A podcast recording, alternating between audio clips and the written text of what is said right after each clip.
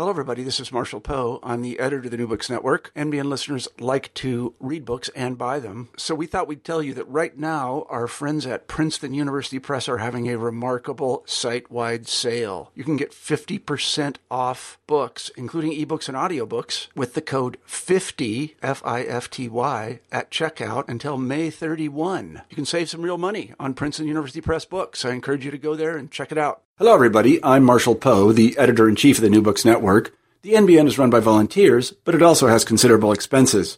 In order to continue bringing you the in-depth author interviews that you count on, we have to pay our bills. So we'd like you to consider making a tax-deductible contribution to the network. It's easy to do. Just go to any NBN page and follow the donation link. Since we're part of Amherst College Library, you'll be taken to an Amherst College Library page. Go to the NBN line on that page and follow the instructions. That's it. From all of us at the network, thanks for your support. Hello, everyone, and welcome to the New Books in Digital Culture podcast. I'm Chris Baraniuk, your ever intrepid host, who also happens to be editor of theMachineStarts.com. Well, it's been a few weeks since our pilot episode, but a series of New Books in Digital Culture programs will be reaching you this summer, so now's the time to subscribe to that RSS feed. Today's book is by writer and artist Mark Stephen Meadows, and it's called We Robot Skywalker's Hand, Blade Runners, Iron Man, Slutbots, and How Fiction Became Fact. That's certainly one of the best subtitles I've read in a while, and it stresses one of the main features of this book that is, an eagerness to draw parallels between science fiction and science fact, and indeed to go further, predicting the robotic future that awaits us all. Well, joining me on the line from his boat somewhere in Nicaragua in order to tell us more is Mark Stephen Meadows himself. Mark, thanks so much for being here. Yeah, it's a pleasure to be here, Chris. Thank you very much. It's an honor. Excellent. Well, let's talk about the thing that struck me first, uh, the most when I was reading this book, and, and that is how it paints a, a really detailed uh, picture of the robotic landscape on Earth right now. You know, what bots are out there, which ones are in development, and how different they all are, and how diverse. Maybe you could just start by going into a little bit of detail on that, because I think that's one of the things that might surprise a reader who only has a kind of rudimentary knowledge of robotics so far. Yeah, I mean, it's a strange thing because we have some work that is extremely advanced, such as legitimate androids that are being developed, androids that look like the people that have authored these same systems, uh, almost like a, a cybernetic twin. Um, we have also robots that don't look like anything. They don't even have a physical presence, such as these kinds of non-player character phone robots that are constantly hassling us and preventing us from doing what we want to do during the day. Mm. Um, we have robots that are very small, uh, kind of gelatinous objects that are used for surgery or used for surveillance to move underneath the door. Um, we have robots that are things that look more like planes as UAVs, and we also have UAVs that are as small as hummingbirds now. We're really finding that there's kind of a biodiversity that's occurred. And like global warming, I think these robots have appeared around us quickly. And I think I, at least for one, am just trying to get my head around what's going on here. Yeah, absolutely. And because you're coming to this subject um, predominantly from a kind of a viewpoint informed very much by science fiction, a lot of the ideas about what robots could do and can do come from movies and books that you talk about in the book. And in a lot of those movies and books, robots are not necessarily our friends. Robots are actually quite threatening uh, features of certain stories. Um, and I think one of the most interesting things and one of the best ways of bringing up this subject as you do is to talk about the origins of those characters in science fiction. I mean, tell us a little bit about where um, robots come from in a kind of literary sense. Yeah, I mean, originally uh, there was a playwright back, I think it was in the 1920s, uh, Karl Čapek, who was using the word robot. Uh, it's a Czech as, word, isn't it?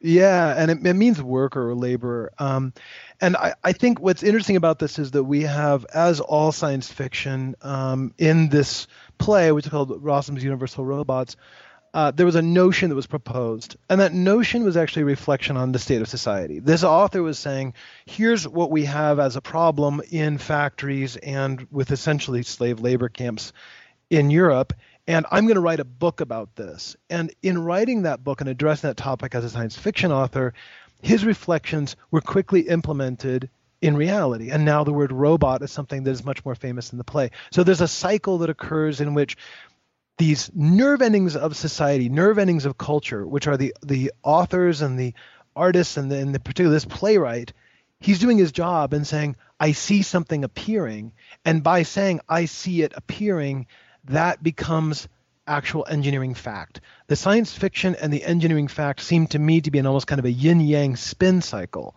where one is propagating the existence and encouraging this and strengthening the other. So it's a very interesting dynamic.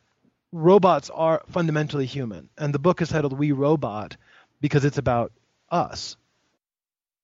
Well, they are portrayed as threats in a lot of stories, uh, like in the works of Asimov and in more recent fiction like The Terminator. Uh, so I did want to ask you about this whole concept of otherness in robots, because what you go into in the first chapter of the book uh, are, the, are the military applications of robots and people's, uh, you know, really deeply held fear of robot as destructor, you know, a kind of sentient weapon. Yeah, I, th- there's something odd that human beings have.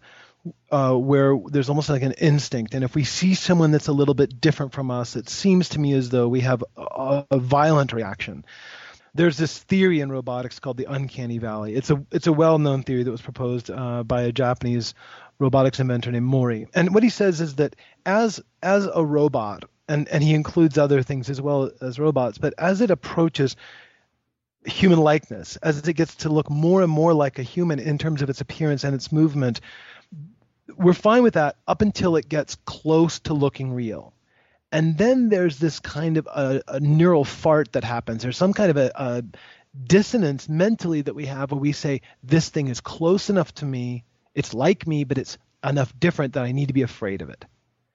Now, that is something that I think is at the core of what makes the Terminator, for example, so frightening because it looks like us, but it's just different enough that it needs to be some kind of an enemy.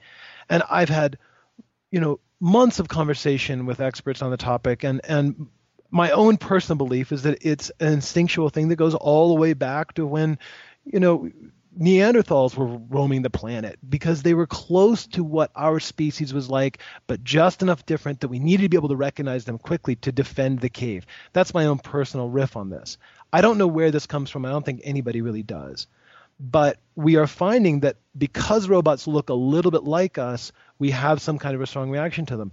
And again, I think that's actually because they are us. They are some kind of extension of us. Mm. And it's entirely appropriate that you know Arnold Schwarzenegger should have played the Terminator, really, because a lot of people have that kind of knee-jerk reaction to bodybuilders and people whose you know muscular anatomy is kind of augmented to an extreme state. It, it is uncanny to us. That is a that is an extreme, and we do react to those extremes. You talk about you know people's kind of gut reactions to very bad cosmetic surgery, for example, in the book, as a as an example of how that play of the uncanny can happen in in other humans who are like us, but with whom we kind of implicitly disagree. Yeah, I mean, there's a very there. I think there is not just an uncanny valley, but I think there's a whole uncanny landscape around us um, of canyons and valleys, and mm-hmm. and as as robots get to look more and more human, we get a little bit spooked by them, as I mentioned, and that's where the classic uncanny valley theory has focused. But then the other side of that uncanny valley appears. I mean, there's certainly women that I've met who have had unfortunate experiences with plastic surgery, whether they're aware of it or not. And when I notice that their lips aren't moving appropriately, that same uncanny valley reaction hits me as strongly as android robots that I've talked to in Japan. So, so I think that, that really the uncanny valley has more to do with how does technology intersect with the human body and how are we adopting it into us and us into it because it's certainly a, a two-directional it's a three-dimensional landscape that that we're exploring here with technology you know? Yeah. Um, i mean to go back to some of the kind of imagined fears that can kind of grow out of some of those reactions that we're talking about to very you know subtle uh, aspects of a robot there is this great grander idea of, of the robot as a, as a real threat, not just to an individual, but to all mankind. And that's how it's kind of sometimes perceived culturally, with these very negative um, interpretations of roboticists as, a, you know, you mentioned Dr. Frankenstein as a kind of, you know, possible uh, parallel to some of the people who are coming up with these designs. But the military has a really serious vested interest in robotics. Tell us why that is. Well, I think it has to do with the fact that automation really improves killing. I mean, um, the machine gun has shown us that uh, when you introduce technology into a war, uh, automated technology in particular, the uh, efficiency of production of death, let's say, and the amount of money that can be made through manufacturing and supplying the weaponry is a, a, a, formula that's very hard to look away from. So not only do you make more money in the war, but you're actually able to achieve the goal of the war more quickly. Um, for me, the, the threat to man and the theme that runs through robotics is there simply because we know on some level that it's people on the other side of the robot. That's that that threat is not, I think, a threat of a piece of metal. It's the threat of the person using the piece of metal as a weapon.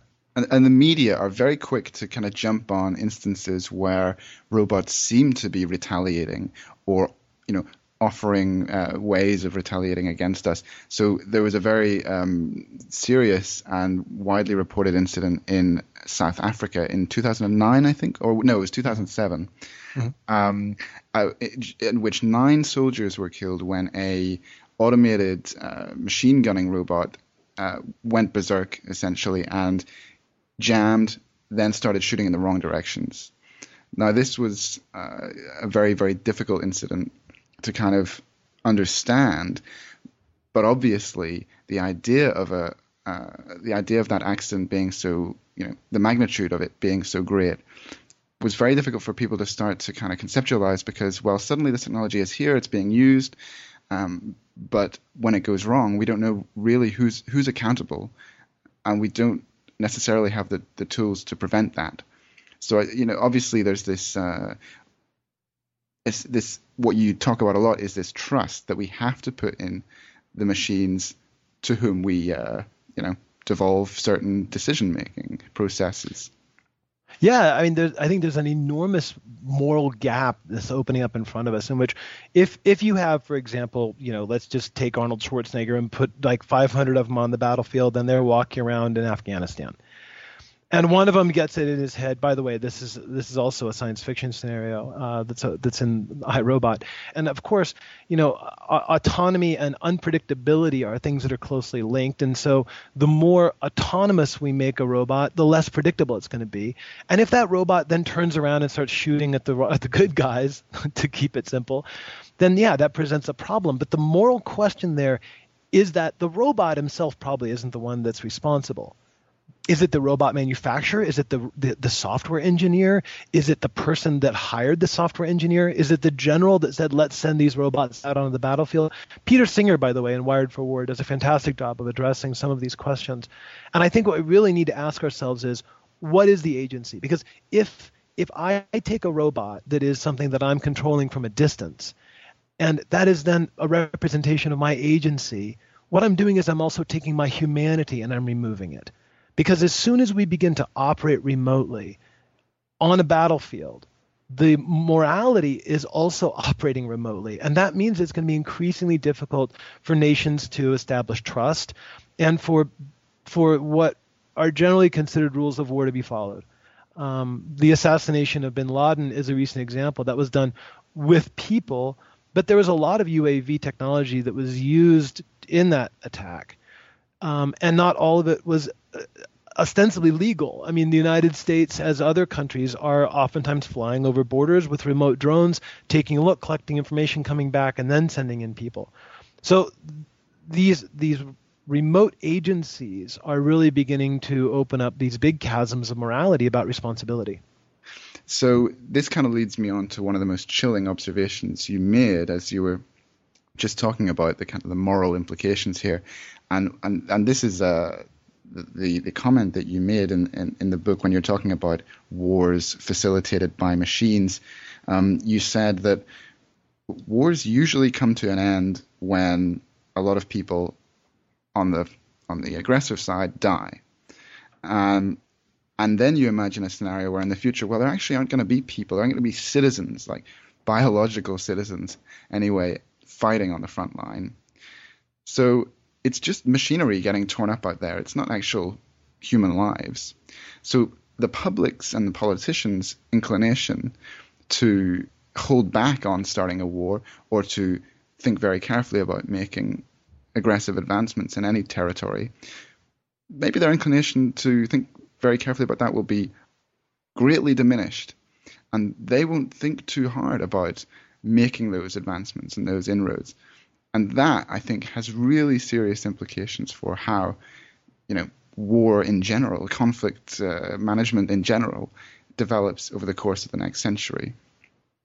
Yeah, absolutely. Because the the thing there isn't well, we could argue, and I think with fairly firm footing, that both the Iraq War and the Vietnam War here in the United States, or there in the United States, um, was brought down as a result of photographs about people dying.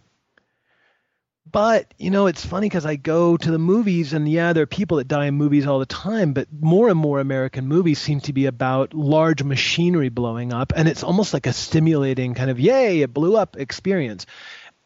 What I'm trying to point to here is that I don't think that in the future, as robots are being blown up on battlefields, we will feel loss. But mm. in fact, it will be the opposite.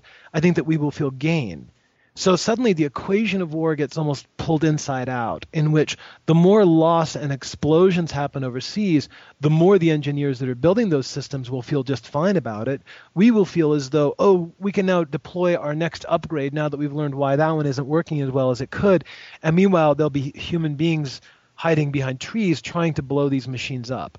So there's something almost like in the movie Avatar that I'm getting a little bit concerned about. And I don't want to want to walk out onto some kind of plank uh, here that's just absurd. But as I play out the scenarios and as I look at what's happening right now in places like Afghanistan, there is just the, the guys in Afghanistan can't get enough UAVs. Those drones are getting deployed at a faster and faster rate. The number of missions are going up. The ability to uh, fight against them is certainly asymmetrical. Um, and so what that seems to me to imply is that maybe another 30 or 40 years from now, as certainly other countries are developing similar technologies, we're going to see such dramatically asymmetrical warfare that the more wars are conducted, the more profitable it becomes for a number of industries. And so it looks to me as though there's something very strange happening right now. I think this is actually more important than the invention of the machine gun in terms of how warfare will be fought. It's a really, really interesting point. And it's not as if we're just talking about future stuff. I mean, as you say, this is already hugely significant in how certain conflicts uh, in the Middle East and, and, and, neighboring regions are being played out today. So this is this is a characteristic problem with you know new technology. It kind of gets rushed into service and then we start to think about the implications later. Uh, there's a really interesting point in your book when you mention the Japanese parliament trying to preempt some of the problems that could arise with you know robots that accidentally kill or injure people so that the legislation isn't too reactionary it's actually preventative mm-hmm. Mm-hmm. And I think that makes some some sense, but I don't think a lot of people are going to be following it. And I think that the bottom line is that uh, it's not that robots are a species that we can control. Robots are really just computers, right? Mm. It's and and I want to just say that in the simplest fashion possible. There are a number of definitions of what robots are, but I think fundamentally they're computers. And we're finding that computers can be very dangerous. So as as we try to apply legislation, we will find that, that some of that will, will will work for some countries, but it's not going to work for everybody, and not everyone's going to be following it, especially when it comes to these exploratory, radical new frontiers such as warfare. I, I think that what what we need to also keep in mind is that this myth of robots should be punctured. And and as soon as that balloon is deflated, we find that the form that really is underneath it is something that is just a human face. I think that the, the solution to this kind of a problem where robots are producing asymmetrical warfare and where technology is moving so far ahead in one population that another population has no clue what's going on, let alone when it gets attacked how to defend, is to open source as much of this as possible. Um, now, it might be because I'm an American, but I really enjoy the notion that everyone has access to arms. Everyone has access to this kind of software and hardware, and it actually isn't that hard to build robots. You can build automated guns and you can build remote control surveillance systems that are able to trigger explosives for very little money with publicly available technology you can download off the internet. Now, this means that suddenly warfare breaks out everywhere. That's what that's what I think the response might be. But I'm not necessarily sure that that's the case. I think that provided that you understand that your neighbor has the same capacity as you have, that might give you second thought to invade. So it looks to me as though the solution could be something like, you know, legislation with nuclear disarmament, in which we say we're not going to let this technology get around too much, or the solution might be something like, uh, you know, the United States, we say everyone has the rights to information, and if you can implement this, then it's your right to do so. Uh, nobody knows for sure where this is going to go, but it's it's really interesting to me to try to figure out am I worried about my neighbors if they have access to the internet and a spare hundred dollars on a weekend? Am I worried about them building a little robot that's going to keep an eye on me or you know invade my lawn? well, yeah. I mean, you talked about a potential application of this with regard to uh, Roomba, which is uh, iRobot, very famous robot manufacturer, uh, have, have invented a little bot which will vacuum your floors. Uh, it's very small. Um, and it sort of scoots around and, le- and learns uh, to, to recognize your floor and where the walls and objects are in your house so it doesn't get too clumsy. Um, but you said that there were, you know, because of the latter applications that were made for Roomba in which users or owners of the bot could log into it from afar when they weren't at home, uh, well, then someone could easily hack that, get inside the bot, and therefore get inside someone's home and even when they were there, they could uh, be kind of hopping on the back of it digitally anyway, and watching the owner as they go about their business, doing you know whatever private things they are, hiding money in their house. Um, they could learn a lot about a person and be completely invisible because uh, the owner would of course think that Roomba was just going about its business and uh, and hoovering up dust. I think the project was named ConnectR, uh, which was what iRobot was developing at the time, and they ended the project uh, with these very concerns, I think, in mind. Um, but you know, it's funny to me because when we begin to abstract the notion of a robot, we stop we stop seeing the robot as an android, and we we even stop seeing it as a little device that's moving around on our floor doing a manual task for us. Part of the reason why I talk about this uh, ConnectR and about Roomba in the house is because I'm very interested in seeing what the relationship between surveillance and robotics is. Um, if the ConnectR is moving around the house and if someone can log into it, then that presents a security concern for my house. But at the same time, if I'm carrying an iPhone around and I'm using the iPhone and there's a terms of service agreement there that I've already signed that says that the data that goes in and out of that iPhone is available to a corporation to use as they see fit, and I don't know what they're doing with it for sure, then that seems to me to present the same concern because it might be that the iPhone that we're carrying around in our pocket is a kind of robot and that that robot is performing surveillance on us. Now, I go into this little digression because I want to come back to the ConnectR uh, uh, Roomba link here. Um, there were some Swedish developers that developed something called the Googlebot. And I, I think that this may be the future of publicly available robots because the Googlebot basically goes around your house and it looks at the books you're reading and the clothes you're wearing and your behavior patterns and do you have a kid or a pet do you have a swimming pool or a car? It collects that information.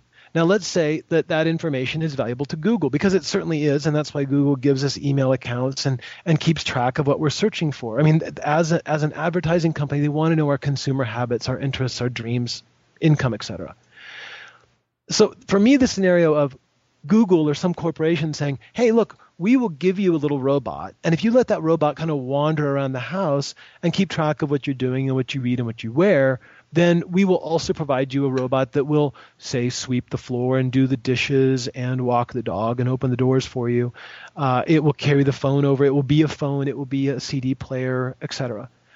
As Eric Schmidt, the CEO of Google, has said, the the current model of the internet, the, the economic model essentially, is online services in exchange for personal information. We're already interacting with software robots in this way. We already use our iPhone, we already do Google searches, and that information that we share, we share it's valuable information, and we share that information in exchange for online services. So I see no reason why it's going to take too much time for physical services via robots to also be exchanged for personal information. I think that this is the future of personal robotics, and I think that this is also an argument for open sourcing a lot of this technology. Does that make some sense? Absolutely, no, it's it's very interesting indeed as well. Well, let's um, turn now to get a bit more of a flavor of the narrative in your book, which is really based around a trip you made to Japan. Um, and there was a very interesting set of visits you made to some robotics designers and manufacturers.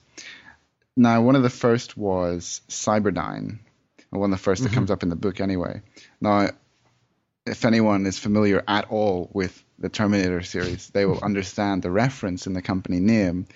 Um, uh, but I, I, think it was very interesting, as you point out in the book, that there's not necessarily any uh, very uh, dark connections to the film. Actually, Cyberdyne is a very positive company. That's certainly the impression you give. I mean, can you tell us a little bit about why that is and about the visionary who founded it? Yeah, indeed. I mean, uh, Sankai-san is a really interesting man. He he began the project really trying to figure out how he could help people. Uh, he he's a very classically Japanese man who I found to be intensely polite, very bright eyes, uh, and really a kind spirit. And he he wanted to try to figure out how do we get folks that might be crippled back up and get them walking? How can we use technology to fundamentally help people? And so uh, he spent, he, he began, uh, he had a prototype running, I think it was in 1997, and he won a fair amount of awards and recognition for it. And it was essentially a cross between, um, it's kind of like a carapace that you wear. Um, it's a little bit of a cross between a stroller and a football outfit. Um, it, it connects to your leg, uh, for example, also other other limbs. But as as your muscles flex, it senses that there is some impulse there, electrical impulse, and then it drives the machinery based on that impulse. So it's really just translating uh, myoelectric data off of your skin mm. to servo drivers on the on the machine itself. Sorry, it's not actually uh, surgically invasive at all, is it?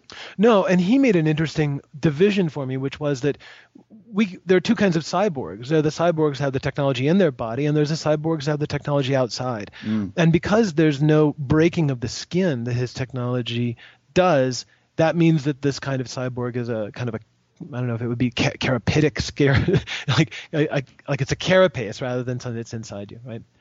Um, the the thing about it that also is really nice is that it's very light and it has an enormous uh, strengthening ability. So I I had one on my arm and I was able to lift, you know, it's like basically a, a sack of rice um, would be what I would normally be able to lift with one arm, and I was able to lift two of them quite easily. Mm. Uh, and I didn't even really feel much on my arm, so it's it's an interesting experience. And I think that a lot of what will be happening with this kind of technology will be it'll be elective or optional later on. People can use these for doing things like hiking. I might be perfectly in good shape, but I want to just carry more stuff.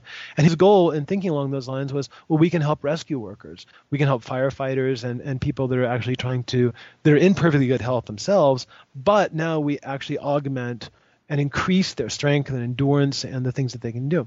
So the so the military in, in the U.S. I think it was the first to notice this technology.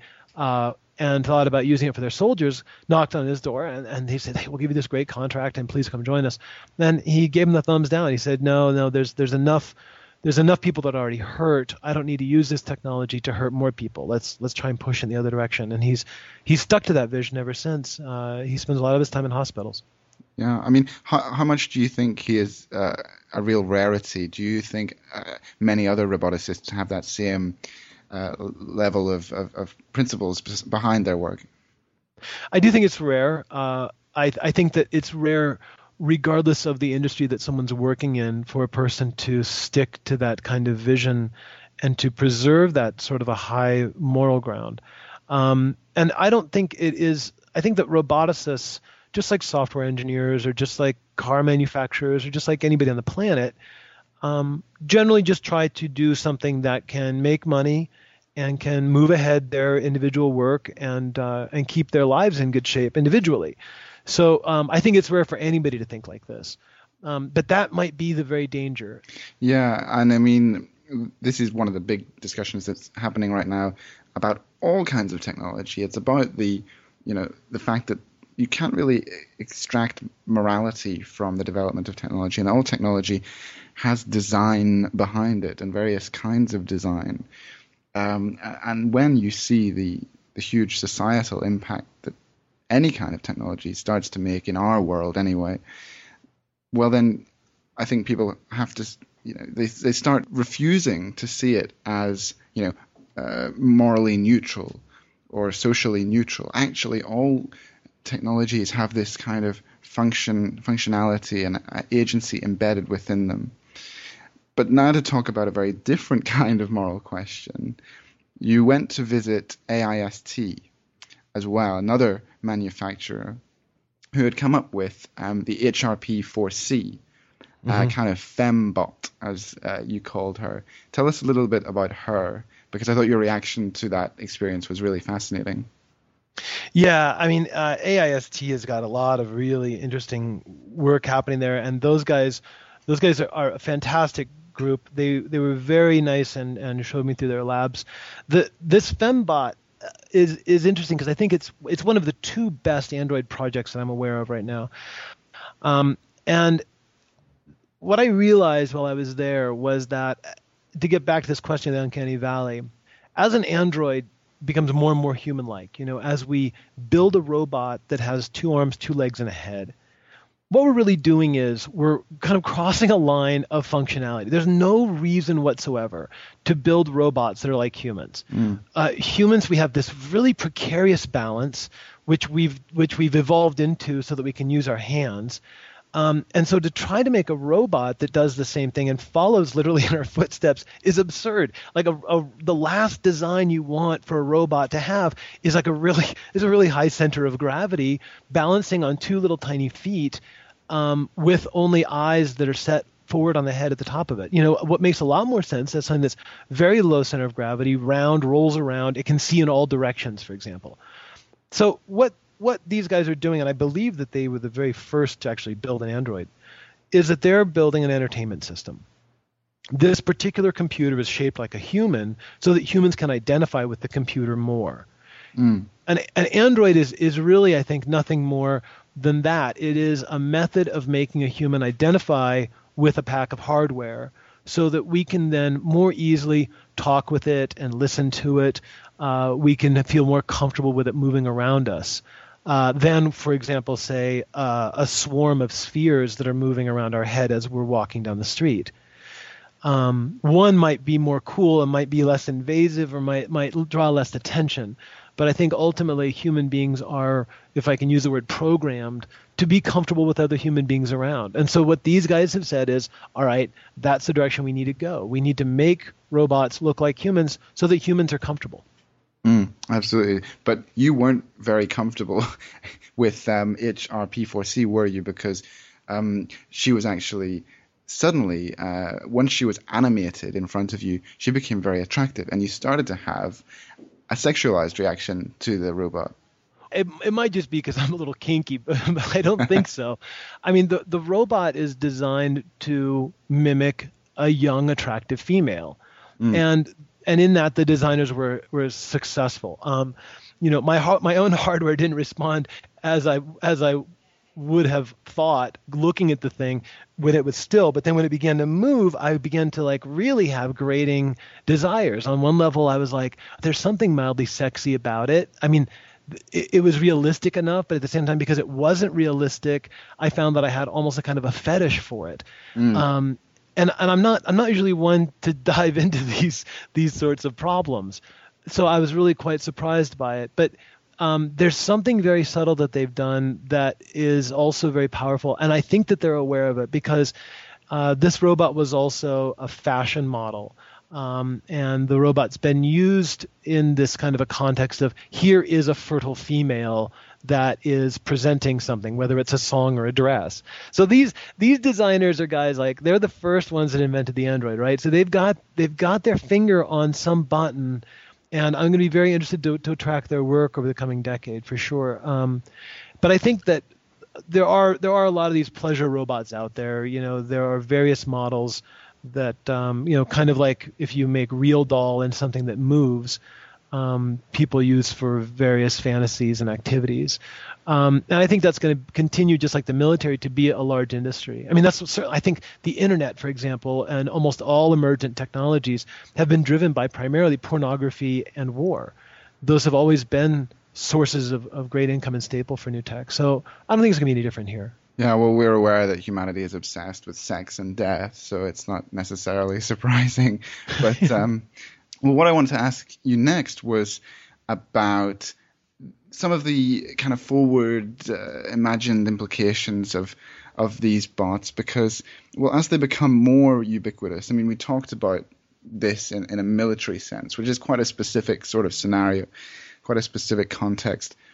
But among human beings in a kind of in public life as it were robots especially in japan are kind of, uh, you know, they're, they're fantasized over in a way not dissimilar to the kind of things you were talking about as a reaction to HRP4C. People have a really strong reaction to robots as a kind of celebrity. And the, the greatest of all of these celebrities is surely Asimo. And mm-hmm. one of the really interesting observations that I thought you made was that robots were kind of a little bit like slave superstars. Mm-hmm. Uh, can you explain that a little bit? Yeah, I can try, but frankly, this this subject really confuses me, which is part of the reason why I was writing about it. I, I ultimately try to I write these books to try to figure this stuff out. Mm. Um, Asimo has a very curiously honored position in which, uh, as a diplomat, as a music conductor, as somebody that has quote unquote met uh, prime ministers and presidents and superstars and multi multi billionaires. Mm. This is a very honored piece of hardware. But at the same time, when Asimo is presented uh, for marketing and publicity purposes, Asimo is presented as something like a slave. So there is this weird dissonance that's happening here. Uh, I think psychologically among us humans, we're not sure what really to make of this. And I think it, it, it really gets to the core of what a robot is because do we think of it as a human being because it sort of beguiled our neurons? We, we think it looks like a human being, therefore we think it must be a human being. Or is it simply a computer that has been uh, given some clothing? And, and I think that that dichotomy um, is something that showed up first uh, for me in science fiction with C3PO. Um, mm. C3PO is clearly a slave, but at the same time, C3PO has this sort of noble demeanor and this kind of snotty attitude that lets him come off like nobility. And Asimo, I think, is like that too. Um, and I wonder whether or not it's because if we say there is an abstraction of identity here, and that like a Hopi Indian god of rabbit, you know, every instance of the rabbit is the god um, it might be that we can sort of psychologically reconcile those differences. Um, it might be that it's just confused marketing on Honda's part, or it might be that there really is something about robots that we feel both is an overlord and a slave. Um, that we as human beings are something in between um, divinity and hardware, and that as we create both of those, in that both take the form of robots, um, we're trying to figure out what our relationship to our robots and our technology is. So I, I, I, don't have a simple answer for it. I think that there's a number of books that could be written on the topic. But in the end, I guess what I was most stunned about with Asimo was his, despite his massive popularity and despite what seems to be the most recognizable robot on the planet, how the technology, for all that I was able to gather, was disappointingly simple. Um, you know, NAO, uh, which is a very very small robot, only about 22 inches tall, um, is a much more advanced robot as far as I can tell. It yeah. costs much less because all Asimo really is is a kind of an avatar. Um, there is somebody that drives Asimo. Uh, there are there is some autonomy that uh, now. I'm not 100% confident as I talk about this because Honda wasn't very forthcoming with some of these details. Um, but as far as I can tell, I, have I've had interaction with people that drive Asimo. Um, Asimo or Osimo is more appropriately pronounced has some autonomous functions, but in essence, it's an avatar. It's it's a hardware prosthetic. And when I consider that Honda and Toyota both are developers of this kind of prosthetic, I think that they really are looking at the robot as a new kind of car. Uh, it's a new kind of transportation vehicle first. Mm. It's not it's not an autonomous slave, and it's not some Uber AI God that is going to lead us forward uh, into the future. It's a tool that allows us to move around, and I think it, and uh, this is my own my own philosophy here that both Honda and Toyota are viewing robots as transportation methods, and Asimo is just marketing that that may have gotten out of control. well, we know that the idea of telepresence is getting more and more popular anyway, um, and so you can imagine that robots as avatars, and you talk about Avatar the film and Surrogates, another film, uh, much less well received than Avatar, but with a very similar idea that uh, human beings would be able to plug themselves into, uh, literally plug themselves into more attractive and powerful versions of themselves and then interact through their avatars and through their avatars only. Um, so this then raises some questions about what is inside a robot. And some of the earlier chapters you talked about things like machine intelligence, artificial intelligence, you know, um, the Turing test, and various you know, conjecture about what makes a robot able to think. Now, the now Alan Turing originally said that if a, a, a machine passed the Turing test and was uh, understood as being uh, conscious and and intelligent, well, that was enough. If it could trick you, then it may as well be conscious and intelligent, even if it wasn't, even if it was just a very clever trick. Um, and as you note, Turing later revised that um, assessment, that that uh, idea. But it struck me that you quoted um, Hiroshi uh, Ishiguro, one of the foremost uh, roboticists in, in the world today, um, because he said that a robot can have a soul as long as people believe it. So this is a similar kind of idea, but applied to a slightly different uh, material um, an ethereal one at that, the idea of a soul, the idea of a spirit. Tell us why that has some, you know, serious implications for what robotic robotic engineers are doing with machinery, and why machine intelligence and artificial intelligence might not actually be the really crucial thing uh, in robots of the future. Mm-hmm. Well, I think both Turing and Ishiguro are taking very reductionist and mechanistic perspectives. Um, they both are saying, eh, look, if we can say that those robots are fulfilling a role, then we can say that the role itself exists, whether it's intelligence or spirituality. Mm. Um, and that that to me doesn't make too much sense because as far as I can tell, I don't know everything, and uh, just because I perceive something doesn't mean that it's real. I'm, uh, for example, I don't think that that machines need to have human intelligence. I think human intelligence is not the only kind of intelligence, and I don't think it's necessarily the best. Um, just as in the days of Galileo, uh, you know, we may not be the center of the universe. Uh, there may be other orbits happening around us. It, it may be that human intelligence is not the most evolved. Uh, cephalopod intelligence is a very interesting branch of, branch of research right now, and corvid intelligence as well are both different kinds of intelligences in squids and in birds that clearly have the ability to recognize cause, effect, psychology, communication, group dynamics.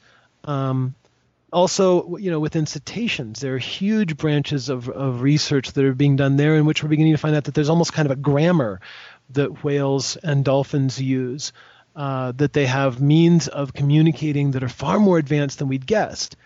And just because we don't know what that kind of intelligence is, doesn't mean that it's any less intelligent than us. Um, it's a bit like saying human beings are the most beautiful animal ever made. And a hummingbird is just a distortion of what it is to be human being, and, and its wings are sort of like badly built arms if we if we build those kinds of analogies around what we think intelligence is, then it seems as though if we look at something that we think is acting intelligent and we don't recognize it as acting intelligent, to say that it isn't intelligent is a mistake. Mm-hmm.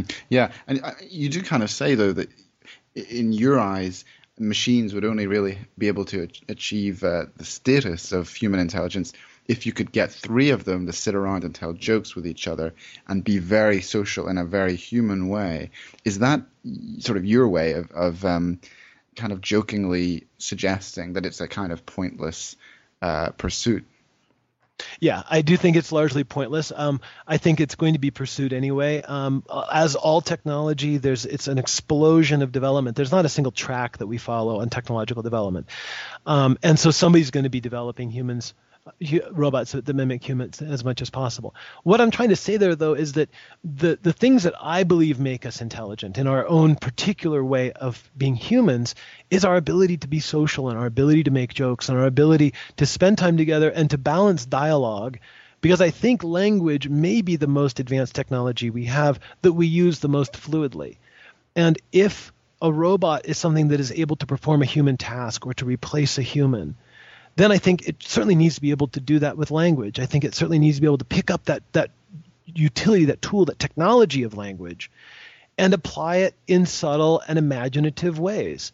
Um, then I think we really have something that we could say is intelligent in the way that I at least think of humans as being intelligent and uniquely intelligent. Uh, that's to say, while corvids and cephalopods are intelligent, also I don't see them sitting around in bars and telling jokes. mm-hmm. Okay, well, you know, ideas about intelligence aside, uh, out of all the robots that you encountered in know, writing this book, what were, what were the ones, or what was the one which um, stood out to you as being the most, you know, useful um, object of, of development, given the kind of functionality it had, and given the kinds of functions it could perform for us? Which was the best one? You know, which was the one that you thought spoke volumes about the potential in our future. Well, I think the one the one that definitely was my favorite um, was NAO, and NAO is produced in Paris, France, uh, by a company named Aldebaran, and I visited their offices there. And uh, NAO is a is a very I mentioned NAO in comparison to Asimo. Uh, it's mm. a very small robot. It's only a couple feet tall, uh, like you know, just not even a meter. Uh, there's a you know, there's all kinds of these different capacities that this robot has built into it. Um, and I think that what these engineers were thinking was let's take something that we use today for communication, such as mobile computer. Let's use an iPhone as an example.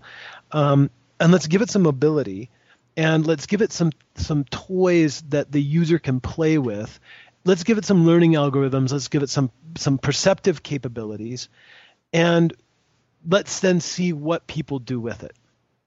So there's an inversion of the thinking here, which is that A NAO is a social object. It's a social computer, um, just like Facebook or LinkedIn or Twitter are social pieces of software. This is a social piece of hardware, and and just as Facebook, Twitter, and, and LinkedIn assume that you are interacting with somebody with the same tool, the engineers at Aldebaran also assume that a NAO user will have interactions with another NAO user as it's as it's conducting these social interactions. So like just as a as a short laundry list, I mean, this robot has a video camera. There is a vocal synthesizer. It has these uh, emotional expression capacities that can kind of move, and and its face and and gestures uh, are designed to represent emotions, and can recognize your voice. It has Wi-Fi. It runs under Linux. Uh, it has a, a, huge number of joints. There's like 23 different degrees of freedom, and it has little hands that can grip, and and if you if you put the thing in its hand, it can carry it around. Um, NAO, the core hardware is similar to Asimo. Um, they've made it very very small. You know, as I said, it's about the size of a large puppet. Um, but one of the things I find interesting about this is that because it's built around open source, that means that users are able to customize it and push it in directions that the authors of the system weren't able to imagine. This, in my book, addresses a lot of the problems around warfare. I think it also opens up a lot of possibilities for improvement uh, around what robots can be doing because you're actually then asking all the users to apply their imagination to it. Um, and I think that as with like to go back to the question of morality there's kind of a balancing effect that open source offers in which a lot of people working together kind of have a, a self-guiding mechanism as they agree to adopt some methods and some moralities more than others we might say okay now it is good for us all to use NAO for talking with one another as though you might use a telephone, and it's not good to use NAO as, as a machine gun bearing mini Terminator. um, so I think I think that, that it's not just that the design of the robot is very flexible. It's not just that it's consumer electronics, but there's actually thinking behind it, which hopefully ensures that the people that continue to author the details of this, that is the users, um, are there to help regulate things and, and see that the development is something that serves us more than, than hinders us, you know? Yeah, I think that's it ties everything up because it brings together the development of the of the machine that we're talking about and the potential uses for it, and of course the human element within it, which I think has been central to all the things that we've been talking about today. Mm-hmm. Um, mm-hmm. And yeah, like as you said, this idea of of robots as slaves is something you want to get away from. So if you create a a bot that is kind of has a, a role which is not just as a subordinate, but which which is actually you know encourages discussion and productivity, and it has that social element. That's a good way of getting out of that sort of slave loop, isn't it? Um, because uh, you open the book, the very first thing, the introduction of the book is all about a very impressive uh, young man who was uh, you know discovered in the late 18th century in America, um, but who was at that time a slave.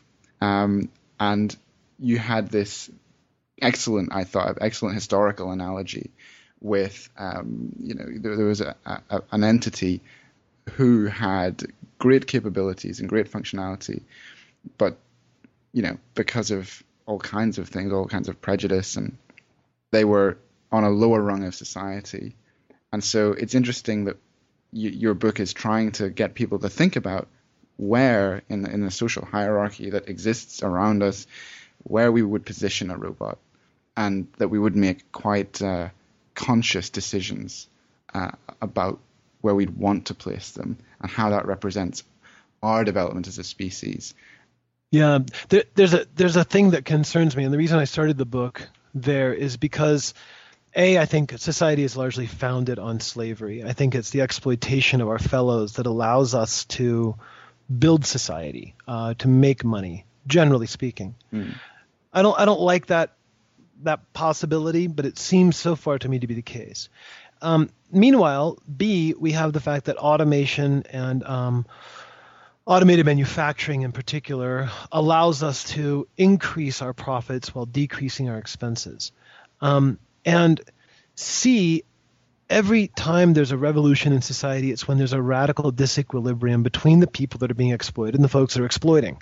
Mm. So, if I put those three things together, it looks to me as though we are in the process of creating a lot of automated slaves, and that we might think, as science fiction tells us, that those automated slaves will rise up some way. Someday they will like open their little eye and they'll see clearly around them, and they'll say, "I'm being exploited by my human creators," and then they will like you know crush us under their metal foot. But I don't think that's what really is going to happen. What I think really is going to happen is that we humans will wake up and say, wait, we are inside the robots we have created and we are being exploited. We have ultimately exploited ourselves. And that then there will be, I think, some big changes in society because we will then realize the mistakes that we're making with computers and robots in particular by assuming that computers are not us. So we robot is ultimately my effort of saying, look, these are computers that we are inhabiting. We are inside of them. And as we assign ourselves roles of slavery and masterdom, we need to really pay attention to why and what our motivations are, because otherwise we're going to end up with some big problems on our hands, and we're going to look back, maybe a couple centuries in the future, and say, you know, we should have thought that through a little bit differently. Maybe really robots aren't another species. Maybe it isn't some science fiction conceit. Maybe it's just that robots are simply us. Well, on that tantalizing and preemptive note, I think we should end what has been a fascinating discussion. And I wanted to thank you again for your time um, and uh, you know for the book, which was excellent and which I would encourage all of our listeners today to read. Um, so thank you very much, Mark, for for being here. Absolutely, Chris. Thank you. Thank you for your time and your thoughtful questions. It's really a pleasure. You've been listening to an interview with artist and author Mark Stephen Meadows about his book, We Robot, which is published by Palgrave Macmillan and which is available now. I'm Chris Baraniuk, and I'm already looking forward to episode 3.